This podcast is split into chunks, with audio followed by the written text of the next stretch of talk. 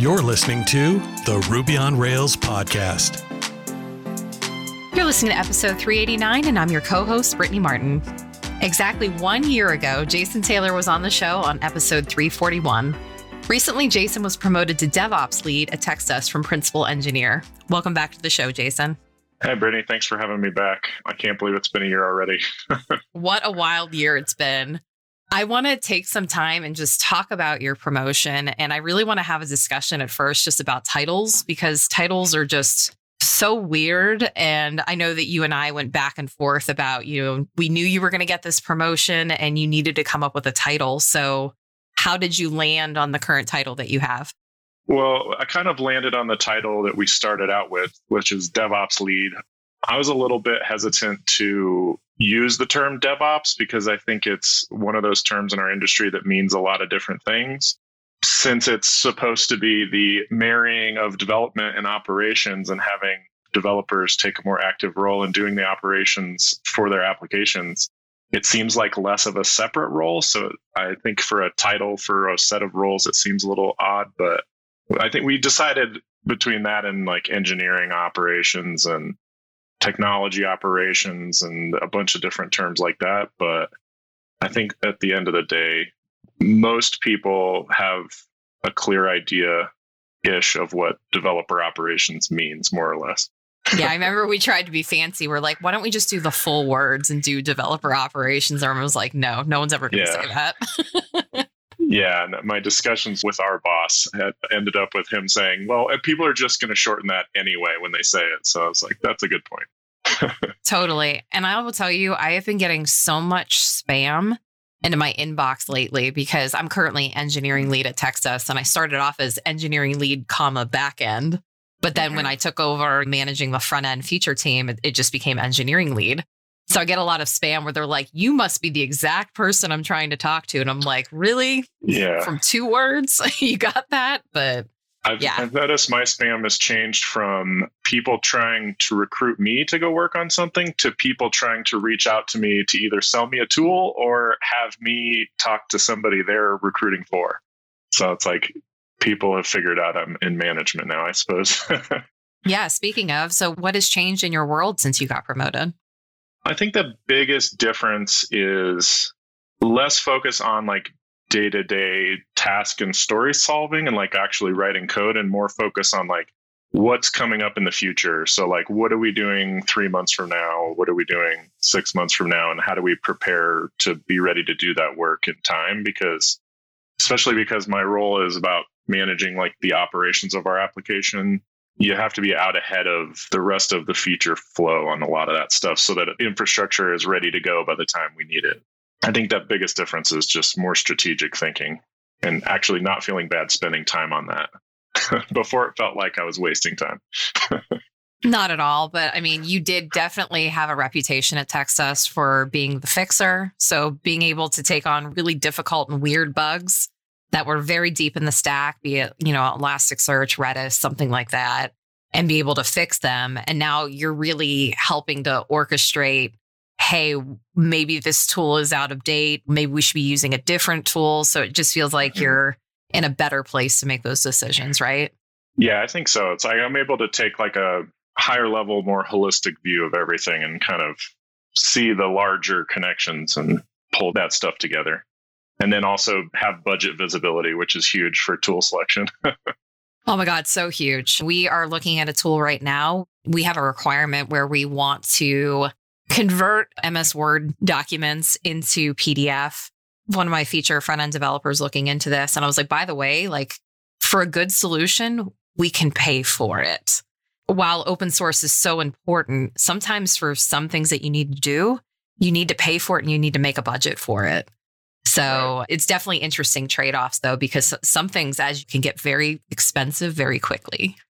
Yeah, it's definitely about trade offs. And I think being able to see like before as a as an individual contributor i would know like how much this tool cost and how much that tool cost but being able to see them all on the same spreadsheet and go this like tool a we get a ton of value out of this and it's you know a thousand dollars a month or whatever and tool b three people use it and it's twice as expensive or whatever it is and adding those things together even if they do different functions it really makes a clear case for the value of what the tool is. So it's been interesting.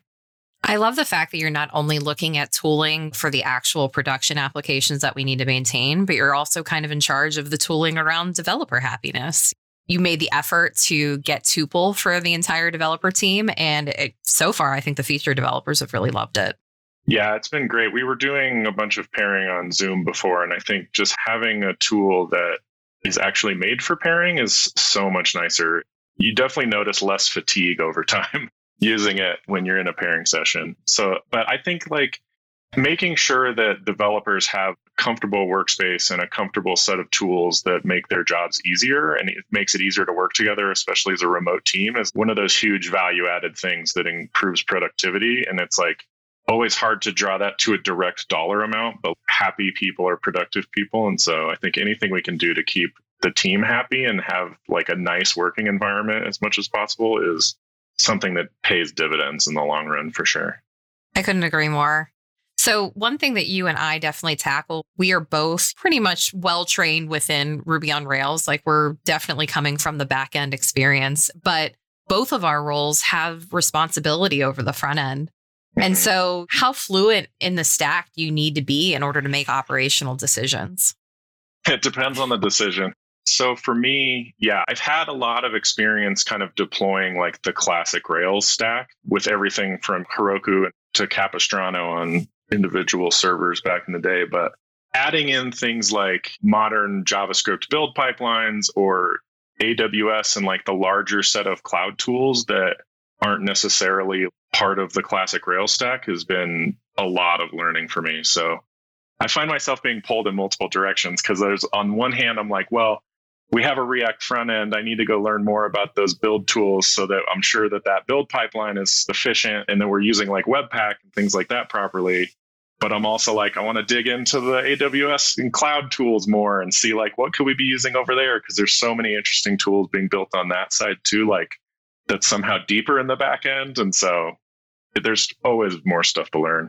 so I think that the most important skill I would say is less about the fluency of it and more about just being willing to pick it up and try and learn it and just poke at it until you've kind of figured it out.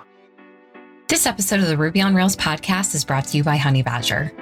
Honeybadger is exception, uptime, and cron monitoring all in one place and easily installed in your web app. Deploy with confidence and be your team's DevOps hero. For me, I'm often the first person on the engineering team reading the bug reports that customer support submits. My first step is always to tab over to Honeybadger, find the error, identify the culprit, and sign the bug to a developer. Honeybadger has made us so much more confident in shipping new features. If you're not reading their blog, you absolutely have to. They have tons of Ruby specific content, but I love how they cater content to each stack they support. And if you're like me, you've been eagerly watching the updates on their new product, Hook Relay, so you can have webhooks as awesome as Stripes. To dive into all of this, head on over to honeybadger.io. As the listeners know, I was working at the Pittsburgh Cultural Trust before I came to TextUs, and my best friend still works there. She messaged me today and told me that they're moving to Kubernetes and Docker. And I'm just like, oh my God, it's the entire world moving to containers? Do I really need to get well versed on this? Because at this point, I am not well versed on it at all. Especially something like Kubernetes, there's so much to know there because once you get into having to know networking and all kinds of things, it's kind of amazing. Like we definitely have the easy button a little bit with Heroku on not having to learn all the orchestration tools, but there's trade-offs for sure because you can do so much with Kubernetes. I'm right there with you. I'm like, okay, when am I going to need to learn this kind of? I also struggle with say I need to do something where I need to convert a document. Should I be mm-hmm. putting that into a Rails application code or should I be doing that in Lambda? Like, how much of this should I be offloading to AWS? And then how dependent on AWS am I becoming? My last job, we mm-hmm. used 34 different services from AWS, and TextUs isn't nearly as coupled to AWS as they are, but I mean, we do use a decent amount. So, curious yeah. what you think on that front. I'm always torn on how much to be concerned about like vendor lock-in for lack of a better word because like on the one hand I was reading like a Twitter thread probably a while back that people were discussing like, well, how much should you try to build sort of a cloud agnostic solution so you can switch between something like AWS and Google or Azure or whatever? And how much do you want to just pick one and use it? Because those companies that are building the cloud are building tools that are trying to like differentiate for them based on what all the clouds offer you. And so I think if you try too hard to be cloud agnostic, then you take away the opportunities to use some of the nice specific toolings that someone like AWS is building that might solve a really specific problem for you in a really convenient way. And so I think it's like build interfaces where you can plug and play as much as possible, but I'm not sure I'm totally concerned about vendor lock in if a tool really fits the problem it's trying to solve. I think that makes a lot of sense. So I'd love to talk about your goal for Q4. So TextUs tends to outline many OKRs that we try to hit. And one of your goals for Q4 is to implement some sort of telemetry solution. Hmm. So first off, should we like to define what telemetry means to, you know, us developers? So for us right now, I think we're trying to keep it really simple. Our first goal here is just who's using our API and where is that traffic coming from? So that's all I'm trying to answer right now because we have some rough ideas of it, but to be able to like reliably answer that question, I think we don't quite have that data in any one place. And so the main thing I'm looking at to try and solve this is a project called Open Telemetry, where they're trying to build an open standard for how to do essentially structured logs and events and to do like distributed tracing ultimately. So basically, we use Honeycomb as the front end of this to be able to view the traces. And they are moving towards open telemetry. Companies like Amazon are using open telemetry. And it seems like a lot of the industry is kind of starting to move that in terms of how to instrument a distributed application to figure out what's going on in production, essentially.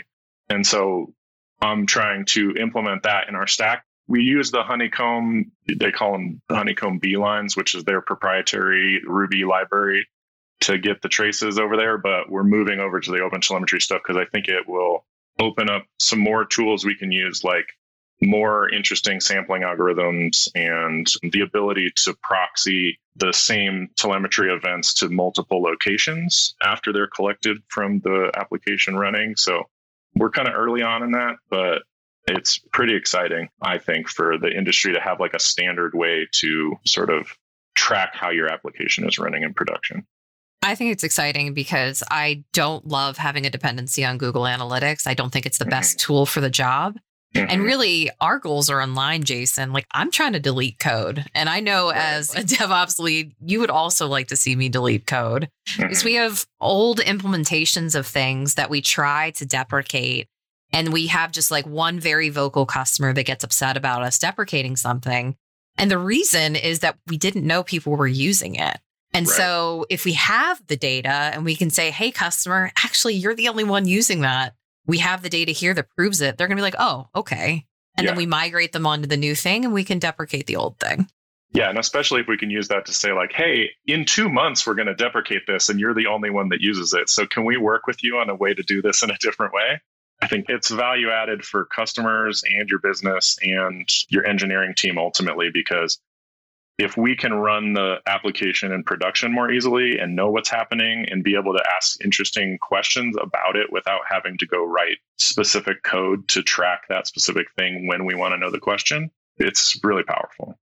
I totally agree. And when I'm interviewing engineers, you know, I'm explaining them our backend, which is pretty straightforward. We do use the dry suite of gems, which is fairly unusual. But mm-hmm. really, I'm telling them that we essentially have five different front ends. We have mm-hmm. the Chrome extension, the mobile application, the UI, a Salesforce application, and then, of course, the API itself. People use those five things very differently. And so being mm-hmm. able to have that data and make good decisions around it is something that I'm just really excited to have.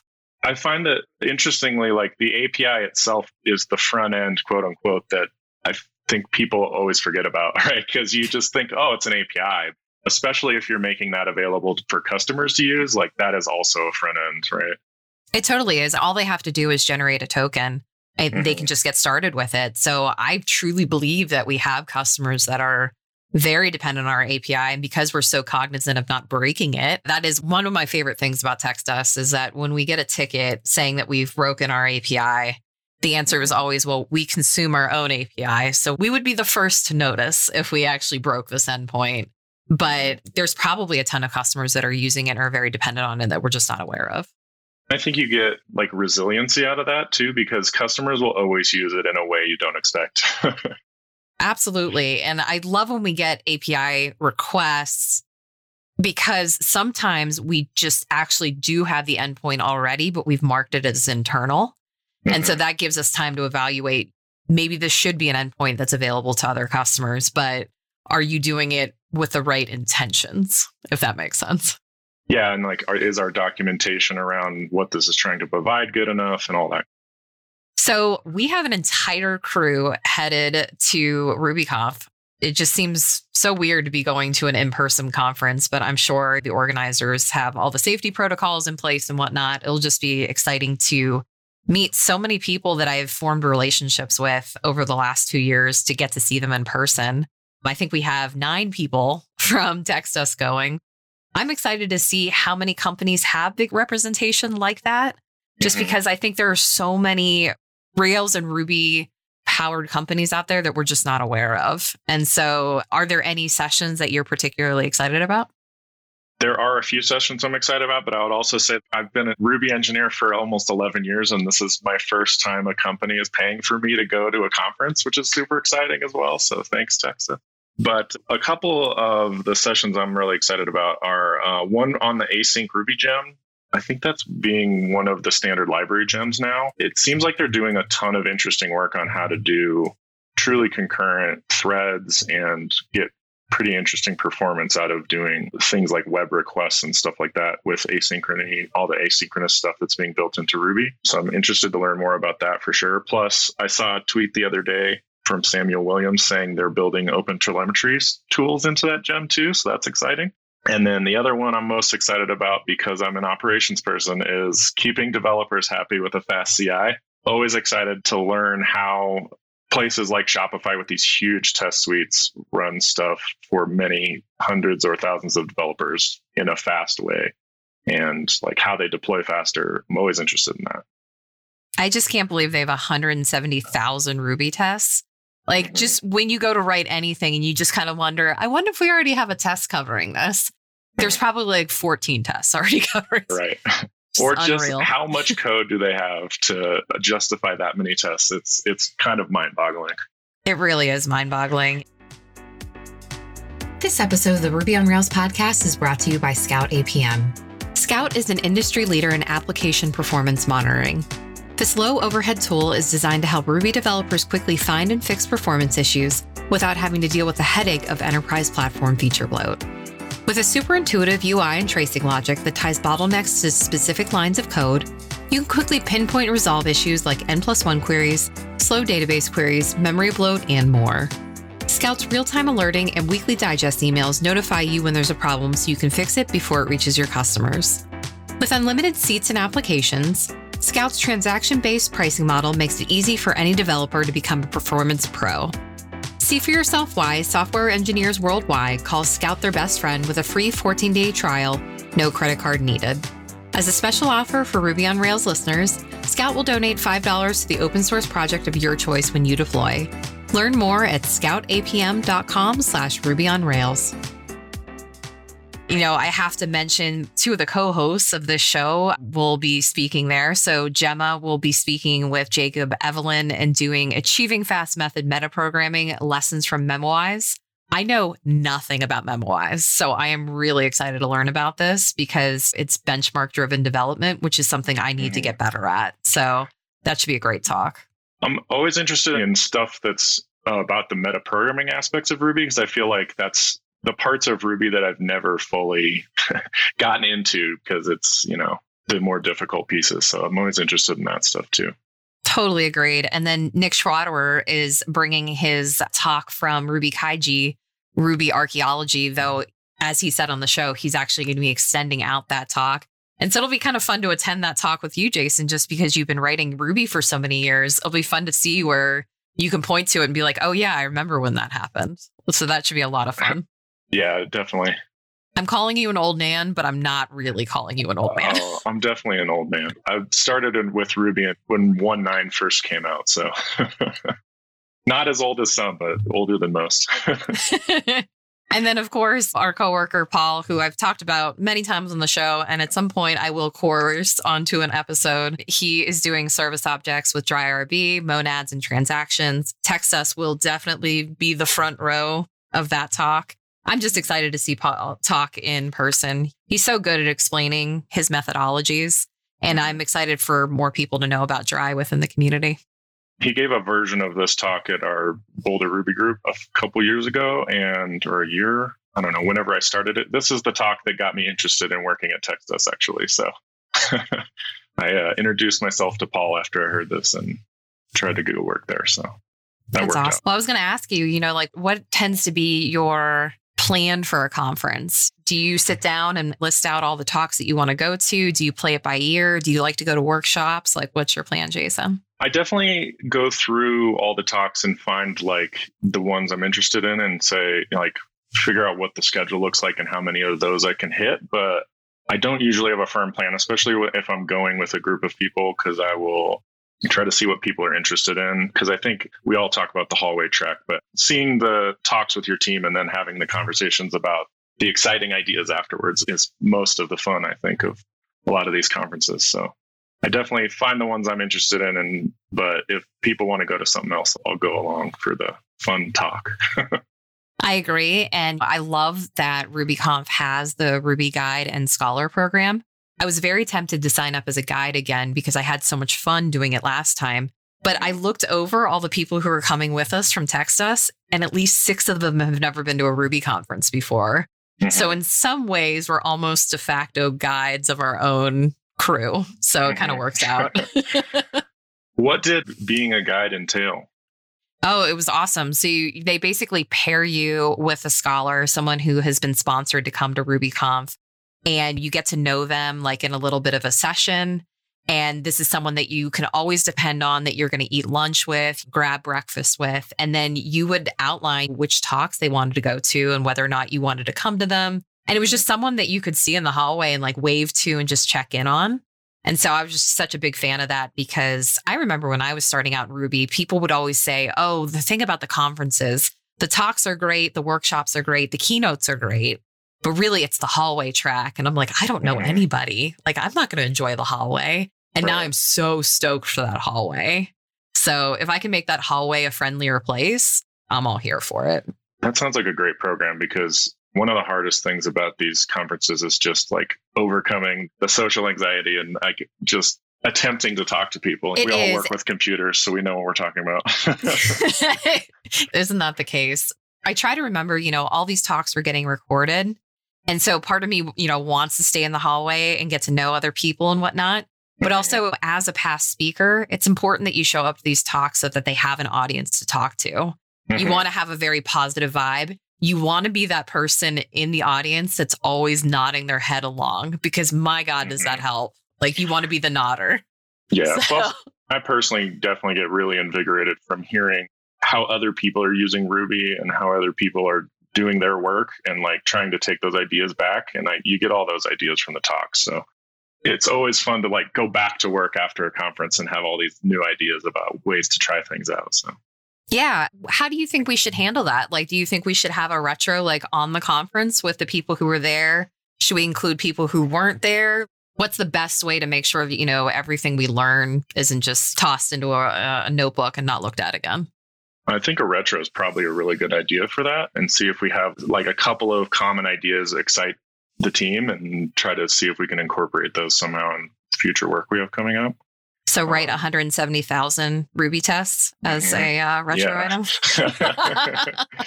yeah, that one- that one may be missing the point, but no. I think just yeah, figuring out like where that overlap is between like here's a cool exciting idea and we could actually use this in our stack is like the most fun.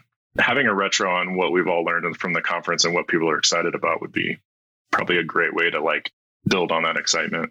I totally agree. So this is a shout out to the listeners. If you happen to spot me at RubyConf, like please come up and say hi. And a really great way to be able to spot me is probably just from hearing my voice. But if you see me standing next to a very tall gentleman with fabulous hair, then I am probably with Jason. So please Yeah. come over and please say hi. I'm getting a haircut next week, so it should look good.